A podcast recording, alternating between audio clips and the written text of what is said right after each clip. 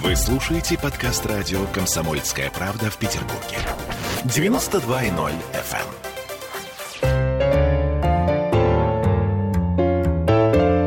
Книжная полка.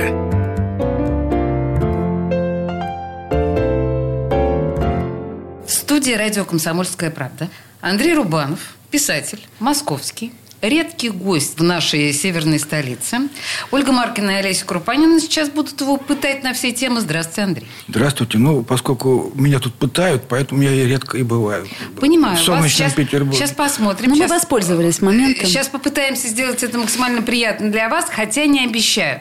Значит, инфоповод, с которым Андрей прибыл в Петербург, это, я так понимаю, презентация вашего романа «Человек из красного дерева», Так верно? точно, да. Слушайте, э, может быть, э, Ольга, как ты думаешь, начнем, Прям с него и наверное, начнем? Да, прям Ну, давай, него. прям с него. Я, естественно, первое, что сделала, это прочитала совершенно разгромную критическую статью, э, связанную с этим вашим романом. Вы наверняка ее читали. Это господин Че... Чекунов. Чекунов. Да, конечно, читал. Я поддерживаю с ним хорошие отношения. А он с вами? И он со мной тоже. Нет, вообще, на самом деле, достаточно толковый текст, из которого я вынесла, что этот роман, при всем при том, что он фантастически приключенческая повесть, если да, я Совершенно верно. Он, тем не менее, поддерживает вашу основную линию вот такого героя мачо с несколько изломанным внутренним миром, но в то же время такого альфа-самца. Спасибо. Ну, меня не, не первый раз называют альфа-самцом, но я никогда не возражаю, если... И не возражайте, это конечно, зачем же возражать? Такие вещи, знаете, надо признавать. Да, ну, я вынужден признавать. да, и, и следовать этому тоже. Хорошо.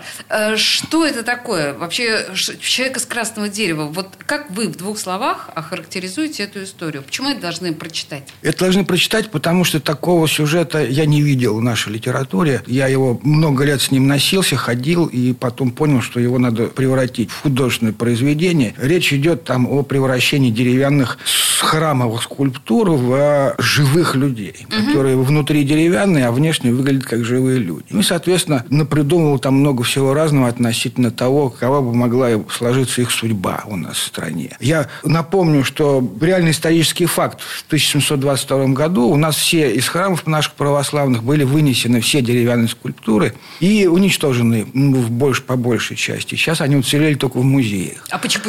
почему? Зачем уничтожено? Потому что у нас в нашем греческом православии, в ортодоксальном, можно молиться только двумерным образам. А, то есть Только изображение, да? Да, то есть наш Бог, он абстрактный. А вот это все идолы, идолы и стуканы, это все непозволительно. Ну, а непозволительно, очевидно, что основной причиной бы- были разногласия между католиками и, и, и- схизматиками, то есть, ну, православными. Чтобы отличаться от католиков, которые очень любят эти скульптуры, носят их вокруг храмов, мы все это видели, и очень их любят, наряжают, а вот чтобы на них не походить, период одного из обострений между наступлением католичества на наши земли, вот решили, что чтобы не, не походить на католиков, давайте мы оставим только доски, образа двумерные, а скульптуры, статуи вы- вынесем. И вот эти трехмерные статуи деревянные из 18 века у вас оживают в романе, верно? Ну, поскольку, да, э, Сначала они оживают сами, а потом их начинают оживлять, насколько я понимаю, да? Там очень много всяких поворотов сюжетных, но самое смешное, что в пересказе это все выглядит ужасным бредом. Да ладно. Вот. Ну- Это же фэ- фэнтези, это же ну, фантастическая история. Да, совершенно верно. Но а, там есть и...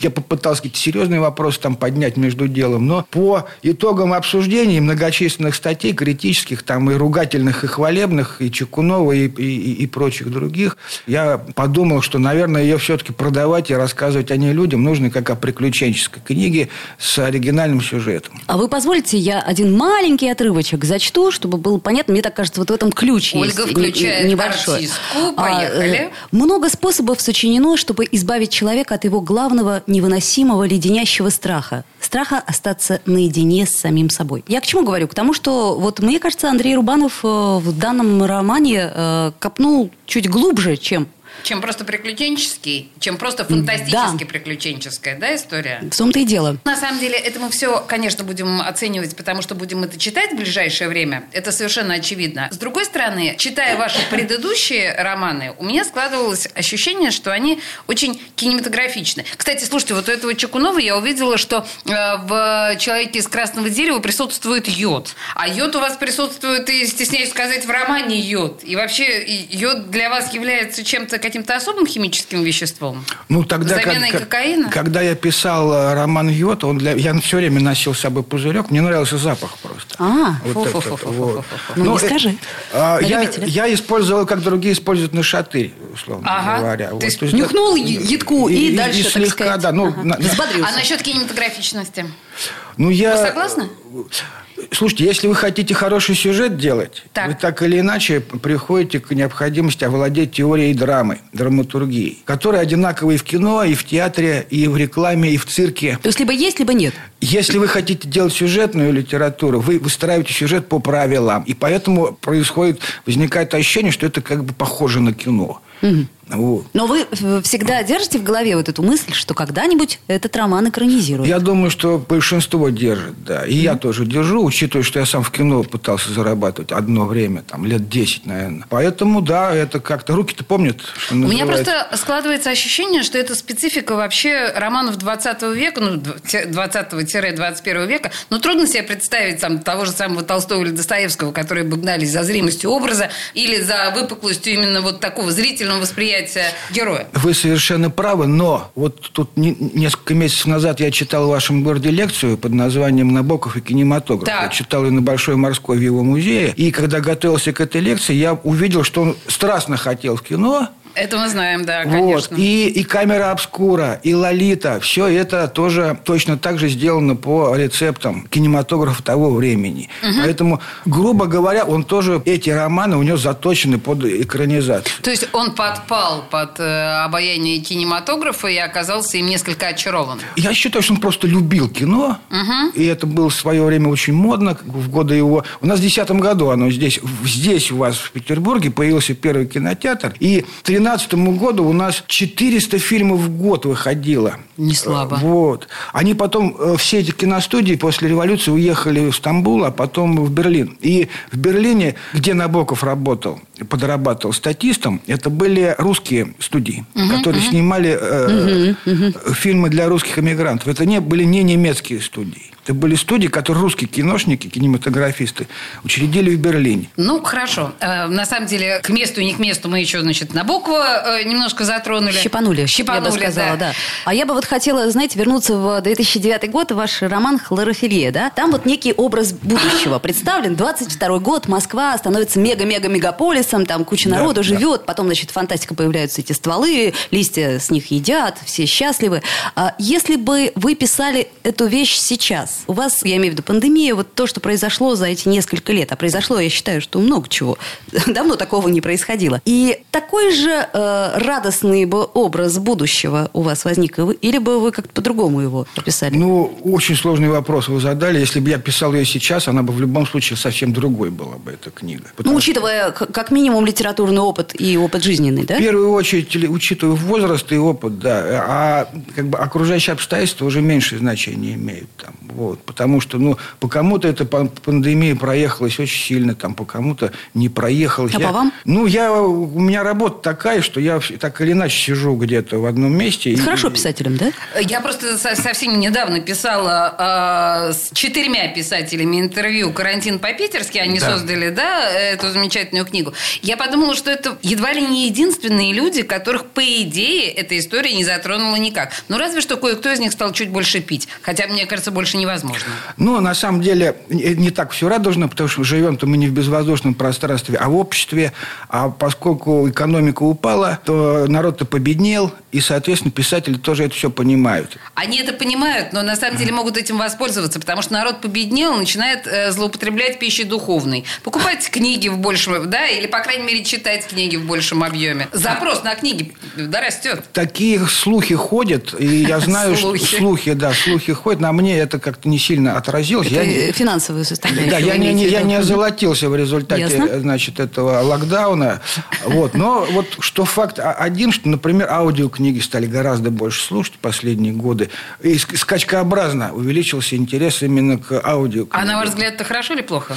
Я не знаю... Теряет или выигрывает от этого литература? Конечно, выигрывает. Выигрывает. То есть лучше пусть Однозначно. хоть слушают, да? Нет, ну хоть тушкой, хоть чучелом. Ну, как, как- понятно. Как, угодно. Вот. Если люди слушают, то и... Может быть, они просто распробовали, люди. Но А что, едешь за рулем, слушаешь аудиокнигу, по-моему, А прекрасно. вы себя когда-нибудь слушали, свои тексты? Да. Нормально? Вас не, не режет Смотря ничего? в чем исполнение. Вот. То есть здесь важно, да, в чьем исполнении? Нет, если я сам читаю, вот, это одно дело. Если читает актера, это другое дело. Слушайте, а давайте вот на этом месте мы прервемся, да, на волнующие истории. Писатель Андрей Рубанов в студии «Радио Комсомольская правда». Две минуты рекламы, и мы вернемся. Книжная полка. Вы слушаете подкаст радио «Комсомольская правда» в Петербурге. 92.0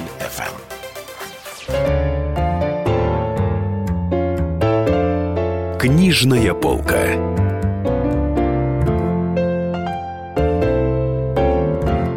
А мы продолжаем разговор с писателем Андреем Рубановым, который буквально несколько дней назад в Петербурге представил свой новый роман «Человек из красного дерева». Но мы-то на самом деле в предыдущей части остановились на аудиокнигах. И писатель Рубанов считает, что на самом деле особого ущерба эта история слову не причиняет. Но вы сами оговорились, что когда вы сами читаете свои книги, да, и аудиоформат вашего текста, это норм, а актеры не все. Я правильно вас поняла? Если профессиональный актер, чтец читает текст, это его произведение. Да.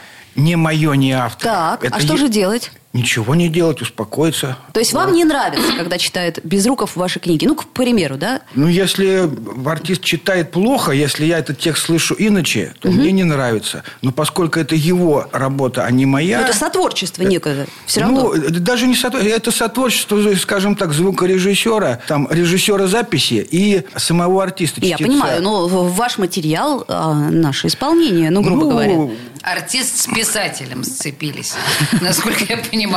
У артистов ар- ар- работа специфическая. Я артистов, с одной стороны, люблю, с другой стороны, их боюсь. Поэтому, Не ну, бойтесь, мы не страшные. Я знаю, что не страшные, но я так как-то в сторонке от них стараюсь держаться, не знаю почему. Уже много лет. Слишком уж э, работа странная у них. Но если актер хороший читает мой текст, ну что я, ну, ну, прочитал прекрасно, спасибо. Вот. Люди купили, послушали. Последнюю мою книгу «Финист. Ясный сокол», там три рассказчика, соответственно, три хороших чтеца читали.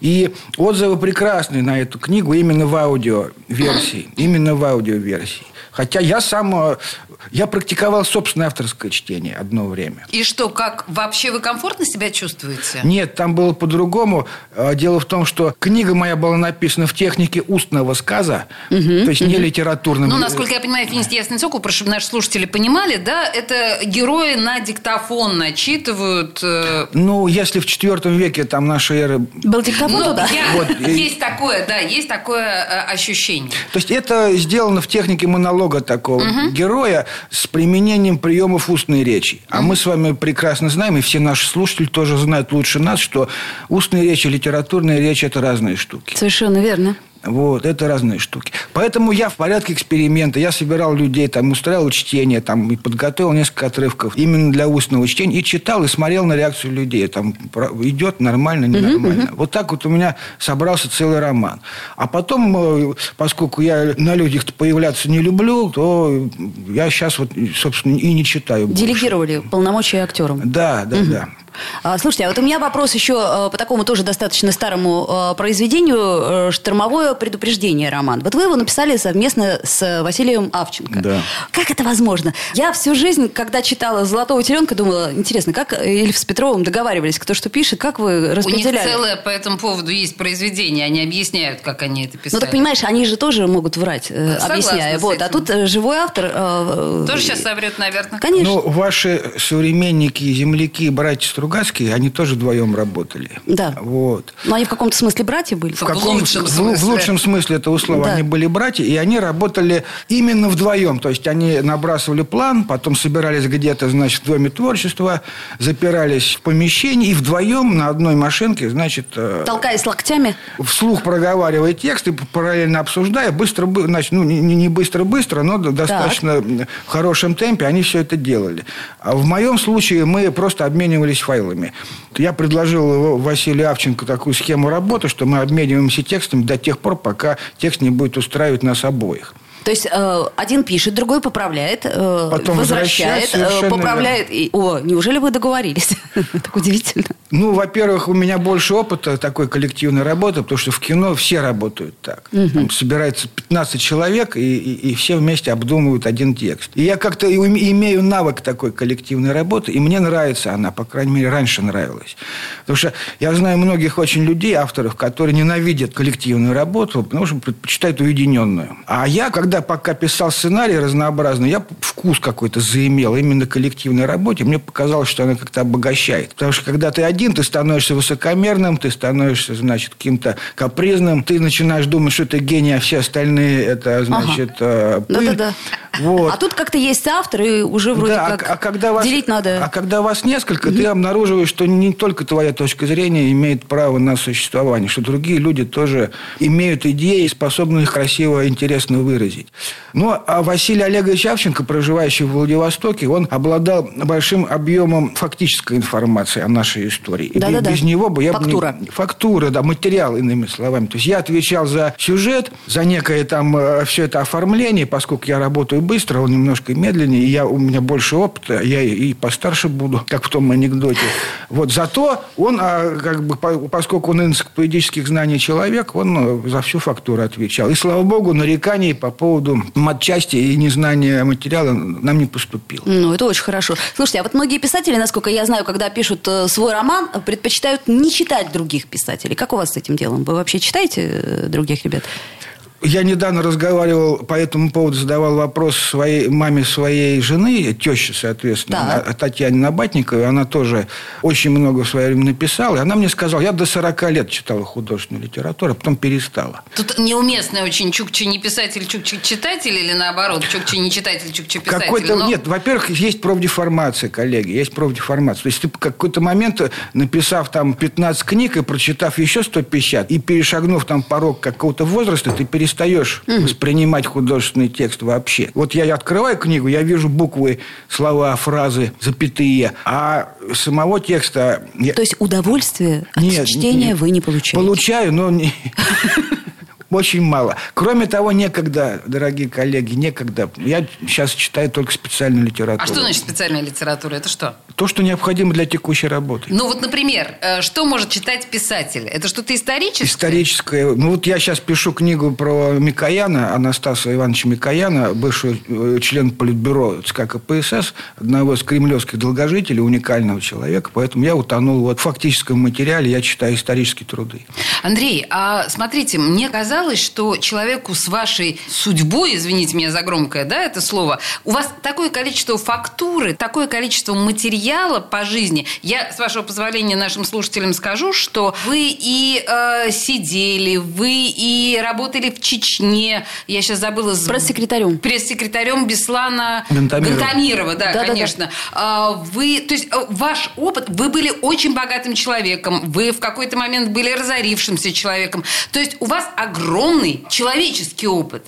И, по идее, ну, тут как бы прямая дорога в писатели. Но вы хотите еще историческую фактуру копнуть? Ну, во-первых, опыт... Своей не хватило? Во-первых, опыт вы его хорошо очень э, перечислили, все мои, в кавычках, достижения, но он весь однообразный. То есть я все равно обитаю в неком социальном слое и описываю э, нравы этого социального слоя, моего класса, в котором я э, существую. А, Даже, даже то, что я описала, сейчас предполагает как минимум класса три разных абсолютно э, персонажей. Ну, вот я э- этих трех, три класса персонажей, как мне оказалось, описал. И все, да? Потом, нет, там, знаете, как было? Там еще были... Я посмотрел, как пошло, и увидел, что пошло не очень. У нас, скажем так, если говорить про тюремную э, литературу о тюрьме, там, то так у нас край 10 тысяч можно продать таких книжек. И бестселлерами такие книги никогда не становятся, потому что у нас... Один день, в какой-то э, момент один день. Ивана Денисовича в прошлом. Ну, в смысле, ша- То- тоже в прошлом. Тоже в прошлом. Хорошо. Нет, ну подождите. Принято. ну, э, я не уверен, что Шаламов отлетал там миллионными тиражами, даже в лучшие годы, там, в 88-89, когда его стали публиковать. Поэтому почему я не могу проэкспериментировать, почему там не могу там чем-то другим... э, Не, можете, Можете, можете, можете, Нет, должны. Просто вы это такую интересную фразу сказали, что э, публиковаться это не будет большими тиражами. То есть, э, в принципе, перед тем, как сесть за какое-то произведение, вы уже э, примерно предполагаете, что это будет, ну, условно, издательство Елены Шубиной. А условно, например, э, будет э, подходить под такую-то литературную премию. Условно, один критик, ну, там, условный Чекунов или там другой критик, э, там, Галина Юзефович напишет это или это. Ты беспощадна, Ольга. Жестоко. Нет, Ну, нет. отвечайте. Вы говорите, это называется простым словом конъюнктура. Я стараюсь не заниматься такой нехорошей штукой, как конъюнктура. Почему не хороший? На самом деле это разумная штука, прагматичная. Нет, нет, нет, нет. Разумно вну- внутрь себя смотреть и делать то, что тебе самому интересно. Ой, слушайте, вот на словах разумно внутрь себя смотреть, я прерву вас, э, с вашего позволения. Новости у нас прямо сейчас. Через три минуты вернемся к этому разговору. Книжная полка. Вы слушаете подкаст радио «Комсомольская правда» в Петербурге. 92.0 FM. Книжная полка.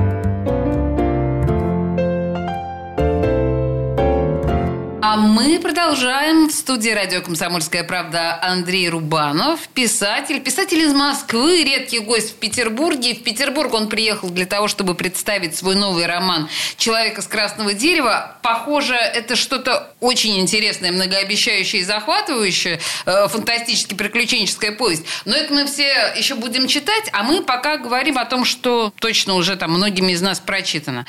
Андрей, мы на конъюнктуре прервались. Точно. Да? Ольга, собственно говоря, пытала вас на тему того, что вы вроде бы некоторым образом просчитываете и успех вашего будущего романа, и читателей. Вы открещиваетесь от этой идеи. Слушайте, я, как и любой другой творческий человек или там писатель, если хотите, я, у Довлатова сказано, что называть себя писателем все равно, что называть себя красавцем. Есть у него такая строка, вот у вашего земляка прекрасного, у его любимого писателя. Поэтому я очень в редчайших случаях там, себя писателем называю. Я хотел иметь свободную профессию, когда этим Ну, понятно. садился Не, х- не ходить в понедельник э, к 9 утра на Да, работу. я бы хотел, чтобы это мне приносило какой-то хлеб, на который я мог жить. Это не называется конъюнктурой. Я пытался так и эдак обеспечить себе такие обстоятельства. И, к сожалению, до сих пор их не обеспечил, несмотря на то, что перепробовал множество всего.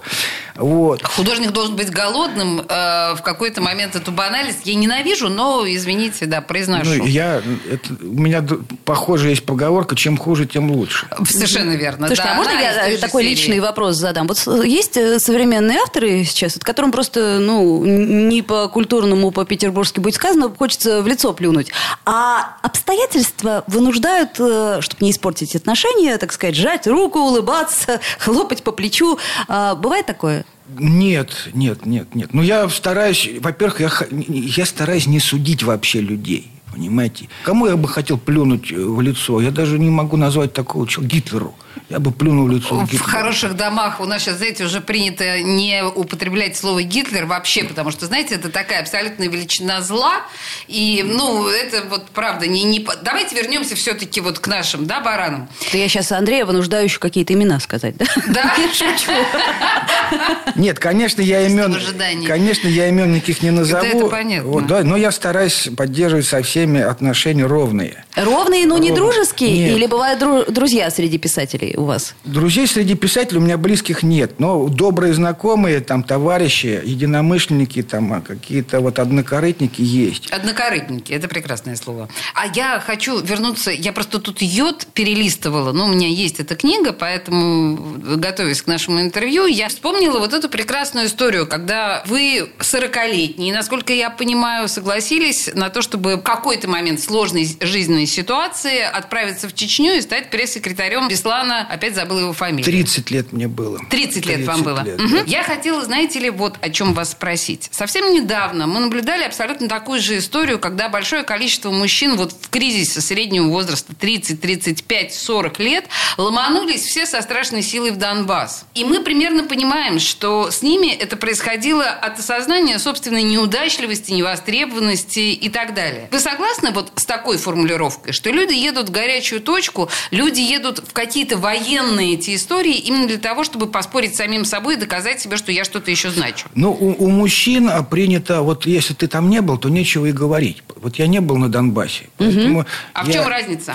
Я думаю, что между Чечней 2000-х и Донбассом вот 14-го разница не так велика. И там война была, и там была война. Угу. Поучаствовав в той войне в 2000 году, я понял, что и война это совершенно не мое. Я, не, там, я служил в армии, но я не могу на это смотреть. Это для меня омерзительно. Я ненавижу разруху, ненавижу слезы но женские. вам потребовалось э, макнуться да. в это для того, чтобы это понять.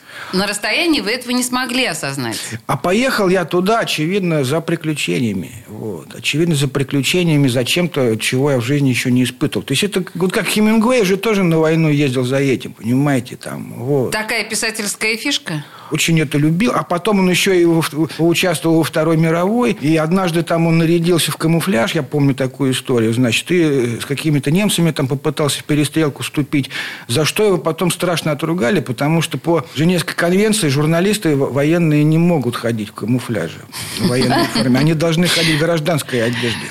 Поэтому очевидно, что я поехал за... за... Ну, за, я понимаю, да, вот. за приключением и за запахом тайги. Но так или иначе, а, Андрей, вы той же самой книги «Йод» говорите о том, что общество потребления а, несколько, на ваш взгляд, поверхностно, именно потому, что люди не умеют, не знают, что потреблять. Их потребление очень мелко. Ну, что такое там какие-то курорты или там какие-то там девочки или какие-то лимузины? Это такая ерунда. Люди не хлебнули жизни и не знают, чего хотеть. У вас такая мысль прослеживается? Ну, я исхожу из того, что люди потребляют то, что им дают потреблять. Не черпая полной ложкой, на самом деле, то, что они могли бы. От недостатка культуры, информации? Здесь нет речи о недостатке культуры и информации, но вы хотите купить «Мерседес», когда вы его увидели – Ага. А если вы не знаете о существовании Мерседеса, вы не хотите его купить. У вас, вы его не хотите употребить. Логика железная. Да. Разница между вами и простым человеком в том числе в том, что вы видели не только Мерседес. Вы видели гораздо больше. В я, этом? Нет, я стою на позиции созидателя. Я люблю созидательный труд. Я тот, кто делает Мерседесы. Угу. А вот когда я его сделал, на него появляется спрос.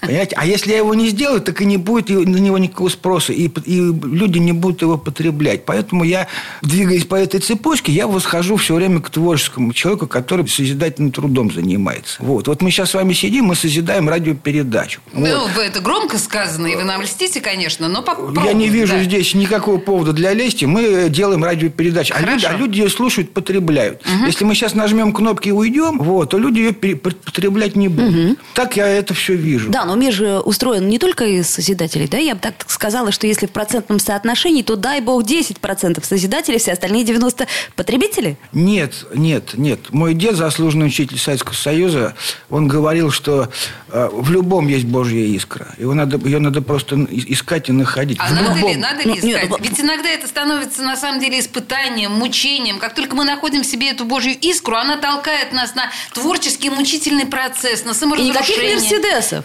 Вы говорите о том, что если делать это без меры, не зная чувства меры, то тогда да, если ребенок, вы хотите, чтобы он играл у вас на скрипке, а он хочет играть в футбол, конечно, он будет скрипку это ненавидеть. Но тут необходимо чувство меры и, так сказать, общего просто такого благоразумия житейского какого-то. Но то, что и Божья искра есть в любом, это я точно знаю, потому что это была одна из таких вот формул идеологических нашей семьи.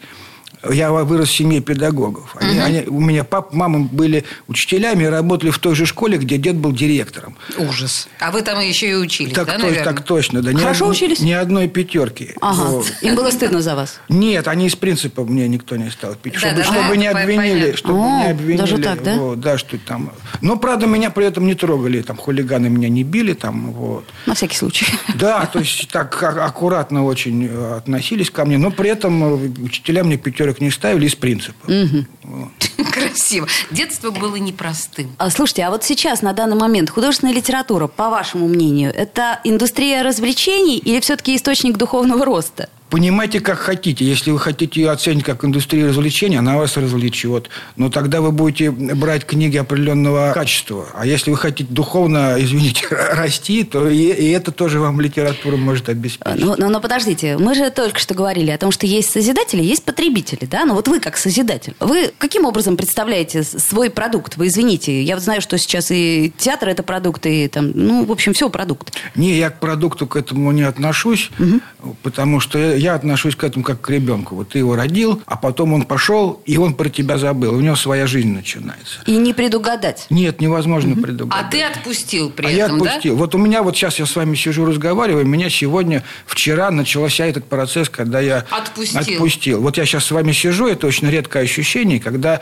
мне все равно, что будет с этой книгой. Кто там что написал про нее, там, а она уже вот э, появилась, она лежит на прилавках, я сейчас катаюсь по стороне, значит, ее продаю. Минимум мероприятий у меня есть необходимых для продвижения. И все. А, а дальше я, мне все равно, что с ней будет. Я Слушайте, уже мне, сделал... мне кажется, вообще, если честно, что вот по роману «Человек из красного дерева» Андрея Рубанова э, можно было сделать потрясающий полнометражный анимационный фильм. Вот мне кажется, это было бы совершенно колоссально. Вполне. И, и не благодарите. Вот те, кто, да, художники, э, которые захотят это сделать, я даже комиссионных не возьму. Не-не-не, там все придумано под сериал. И, а, сериал, и, да? И не, не, не анимационный. Да ну Но вас, у нас же ну, такие сейчас технологии. Можно же что угодно сейчас Слушайте, воссоздать. хорошо, сейчас мы, в общем, уже за эфиром обсудим все эти идеи. Э, в студии «Радио Комсомольская правда» был э, писатель Андрей Рубанов. Спасибо, Спасибо Андрей. большое. Спасибо, не болейте, до свидания. Книжная полка.